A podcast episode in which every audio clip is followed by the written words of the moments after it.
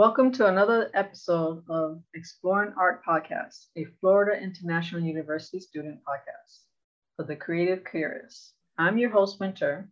I'm very pleased to have Pablo. Welcome to Exploring Art Podcast. Hello, I'm glad to be here. Now we're going to discuss Sir Joshua Reynolds. In his fourth discourse on art, Sir Joshua Reynolds insisted that we can find realistic art meaningful even when we know it is not accurate. He has said of Raphael's paintings, in all the pictures in which Raphael has represented the apostles, he has drawn them with great nobleness. He has given them as much dignity as a human figure can receive. Yet, we are expressly told in scripture they had no such respectable parents. And of St. Paul in particular, we are told by himself that his bodily presence was mean. Are Raphael's depictions of apostles, and particularly of St. Paul, true, false, informative, misleading? When Reynolds said that inaccurate realistic art can be meaningful, what could he possibly have in, had in mind? How would you answer, Pablo? Well, we should first take a look at an analyzed work from Raphael, preferably containing St. Paul. A good example could be St. Paul preaching in Athens. According to an extract from joymuseums.com, St. Paul Preaching in Athens by Raphael depicts the Apostle Paul in Athens, delivering a sermon at the Areopagus, as recounted in Acts of the Apostles in the Bible. The Areopagus sermon is the most dramatic and fullest reported speech in the missionary career of St. Paul. Raphael has positioned us at one of the listeners, joining the circle of people the apostle is addressing. The audience is reacting in very different ways. The man and woman on the right at the front of are Damaris and Dionysius, who converted and became followers of Paul. Raphael has created a classical scene by integrating into the composition motifs from Roman uh, reliefs and ancient figures, buildings, and statues. Well, with that said, his art may seem exaggerated for someone who only seeks realism in painting, but in this case, his aim may have been to highlight their importance, while at the same time keeping their realistic proportions. I agree with you, Pablo. Some say he was known to be a romantic and colorful in his portraits. Indeed, he created really colorful art, but at the same time, he didn't dive uh, into abstract or mythological styles. He truly maintained the perfect balance. Yes, sir. Joshua Reynolds was definitely the original influencer, creating portraits of people at their best. Apostles were the 12 chiefs disciples of Jesus Christ. Jesus Christ was a religious leader of Christianity. Christianity is to be the largest religion in the world, teaching others about life through stories of Jesus Christ. Sir Joshua Reynolds did religious paintings and portraits, which can explain why apostles were considered noble. So, could this be considered misleading? Yes and no. According to religion, we are considered in the image of God. Truthfully, we can be whoever we want, hopefully not at the expense of others. Maybe Reynolds inspired the apostles in the portraits to become what he depicted them to be. So, as a way to answer the main question of this topic, his portraits may as well be completely truthful, just not by any conventional means. Yeah, that's definitely true. What about his other portraits that inspired other artists of different genres, such as writers, animation, and film? For instance, Age of Innocence is a portrait of a little girl. The title itself inspired others to use the same title. According to the history of art, it is Reynolds' most reproduced painting, over 300 oil paintings copies years after. Yes, and that work of art, it's not the only one which stood the test of time. We could take a look at Raphael's Divine Acts of the Apostles in the Sistine Chapel. For reference, an extract taken from the na uh, nationandstate.com, provided by the professor through a link. Uh, more than 500 years later, all 12 of Raphael's Act of the Apostle tapestries were recently hung as Pope Leo X had originally intended on the lower wall of the Sistine Chapel. The last time the complete series of tapestries were hung together the chapel was in the late 1500s. Exhibition and Vatican Museum's curator, Alessandro Rodolfo Torreuters. One of Raphael's Act of Apostles tapestry is taken into Sistine Chapel, uh, where all 12 tapestries were hung together for the first time in 500 years. Governatorato SCV, Direzione dei Musei. The rare event celebrated the 500th anniversary of Raphael's death in 1520. It also paid homage uh, to the ancient custom of adorning the papal chapel with the fine textiles and tapestries for noble ceremonies and important Christian liturgical traditions, Rodolfo said in a press release. The Sistine Chapel uh, is of universal importance, not only for visual arts, but for faith. Barbara Jatta.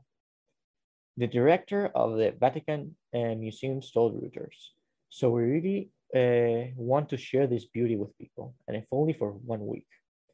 Visitors gain a sneak peek at Raphael's Act of the Apostles tapestries as they are hung in the Sistine Chapel prior to being open to the public. Governatorato STV, Gestione del Museo. The beauty of the tapestries can be appreciated even more since their recent renewal. The Vatican Museum's uh, conservators have, over a number of years, restored the tapestries. It's interesting because Sir Joshua Reynolds was actually inspired by Raphael. In his biography, he was a, a big fan of Raphael. In the Raphael biography from Britannica.com, Raphael was known to be an Italian master painter and architect of Italian high, high Renaissance. He was also known for his Madonnas and his large figure compositions in the Vatican. His work is admired for its clarity of form and ease of composition, and for its visual achievement of a Neoplatonic ideal of human grandeur. All right, so now I'm looking at Joshua Reynolds' artwork, and they are pretty amazing, actually. he did a lot of portraits of people, and I could understand why people said what they said about his art. This kind of reminds me of like our times right now where like we are constantly like taking selfies of each other and like our best you know our best version of ourselves right now and post it.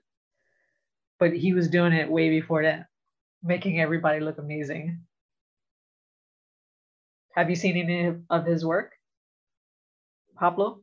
Part of his work? Yes I've, I've seen quite a few. And as you as you recently said he is like a human filter. He makes everything, everyone just look way better, way more colorful, way happier. It is impressive just looking at any one of his artworks. And the way he positions them is pretty amazing. Like the colors he used, the lighting, each piece is unique. Which one will be your favorite, you think? Oof. At this point, I couldn't really decide. So how about we search uh, a few of his artworks and just discuss them and see if there's anyone which stands above the others?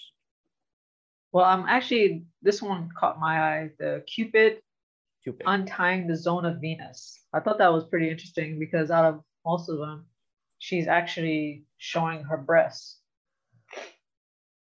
So I thought that was quite interesting. Ah, yes, found it. Cupid by Reynolds.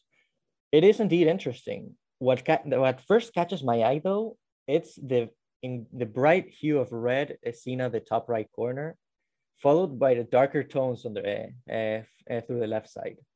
Also, Cupid's wings are seemingly interesting. It's hard to know how he did that. Overall, it's a beautiful painting. So Pablo, I found another painting that actually caught my eye, and that was the Dakota Acland and the Lord Sydney, the Archers. I think this is actually a perfect example of like what I'm talking about when it comes to mm-hmm. him making his his artwork such in such an influence. Like if you see the way they are positioned, the how dramatic it is. Like he was definitely like ahead of his time. Don't you agree? Yes, the colors used are really impressive. And uh, as a side note, his horse, uh, it's really well drawn. That's not something many artists can do. Uh, yeah, the shadows are really well painted and it's a beautiful work of art, uh, all in all. There's, but there's another painting that I wanted to add to this conversation. That would be Colonel Acland uh, and Lord Sydney, the Archers. Hmm. And yes, inspecting this artwork, I can't really tell the difference of who might be uh, Colonel John Dyke and who could be uh, the diplomat Dudley Alexander. Both uh, are in this picture. The differences I can see is that one of them is holding a wooden longbow and the other one is, is with a light bow. Uh, they are apparently hunting. It's maybe a hunting game since we can see some elks behind. Is that an elk? Maybe, uh, but, and yes, uh, on top we can see uh, some be uh, beautiful scenery of trees. It's it's really impressive. Uh, what do you think about this one, Winter? So from the in the archer's um, portrait, it looks like they're posing. To be honest with you, something like we kind of do at this age, where we make something look cool. So I think that's what he's bringing to the plate. But it does look like they're hunting. But you know, maybe the, the hunting doesn't look as cool as how he portrayed them to be.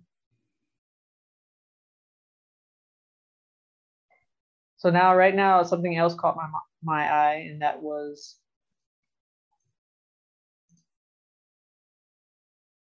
Lady Caroline. Did you notice that one? Ah, yes, Lady Caroline Howard. She looks really young in this uh, portrait. Yeah, it's kind of remind you of the the Age of Innocence. But this one, she seems a little bit more like dark, right? Yeah, mysterious. Mm-hmm. Will you, uh, might you know what kind of flowers might she be looking at? It might be roses. What do you think? Like pink roses or red roses? Yes, pink roses. Overall, a really mysterious work. I'm just surprised of like how many portraits he did, and each every portrait he positions them elegantly. Even the one with the horse, I really like his paintings. So Pablo, I'm actually moved on to the next artist, which is Raphael, and he was known for his Madonnas. And Madonna is supposed to represent the Virgin Mary. So now we know how Madonna became Madonna. All right, inter- oh, now let's get back to the paintings. Do you know anything about the Virgin Mary? Uh, well, most of it out of his own paintings, since he made quite a few. Uh, the first uh, one I would like to point out uh, would be the Madonna Diotallevi. Uh, here we can see uh, the Virgin Mary holding two children. one is less clothed than the other, and the child on the left is holding what it appears to be a cross and is wearing maybe a halo. What do you think about that one? So I'm looking at it right now.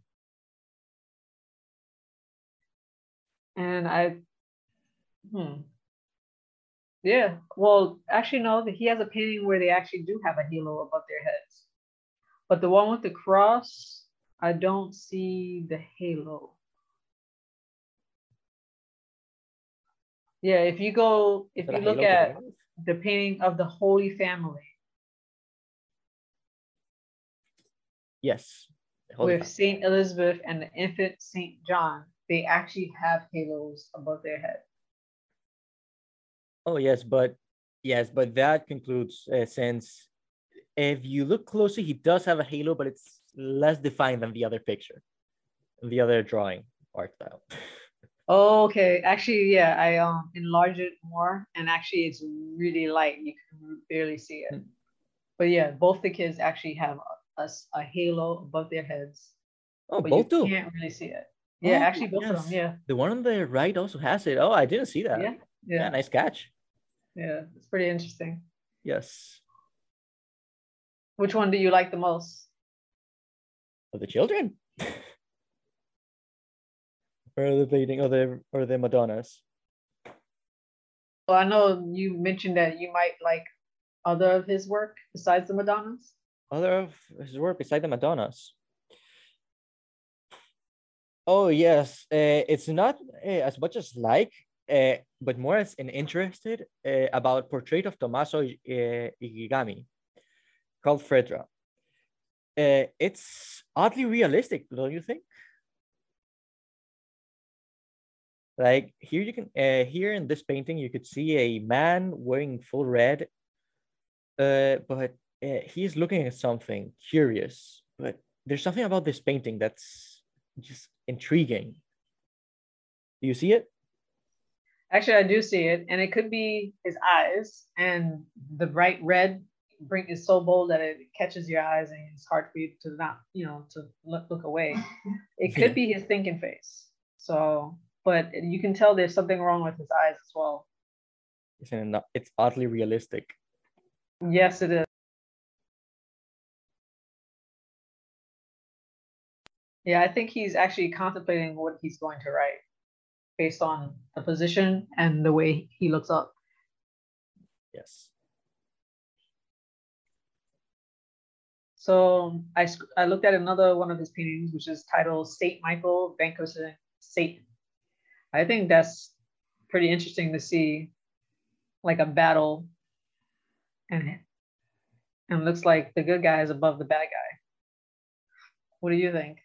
Yeah, that seems correct. Also, I've noticed uh, that Satan is represented as a mixture of a snake, a goat, and some flying creature.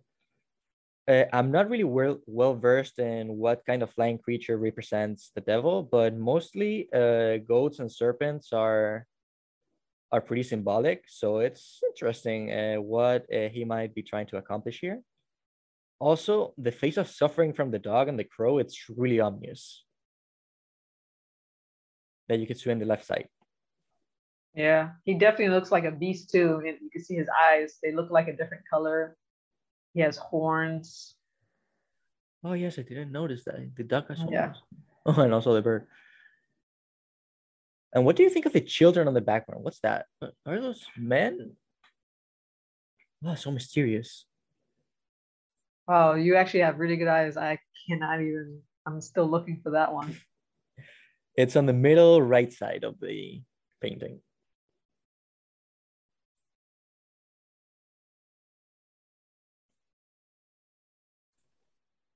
So I'm looking at the next painting of his, which is interesting. It's called Ezekiel's Vision. And based on what I've researched on Ligoniers.org, each of the beings inside of the picture represent something. So they represent like four different faces the human, the eagle, the lion, and the ox. So apparently, each of that has each of those creatures is a significant part of the likeness of God that's in the portrait itself. So the lion is known for its strength and courage. The ox is known. The oxen is found throughout the temple and the sacrificial system in which the presence of God was experienced. The eagles are the prize in God's words for their speech and stateliness. And of course, we have God there too.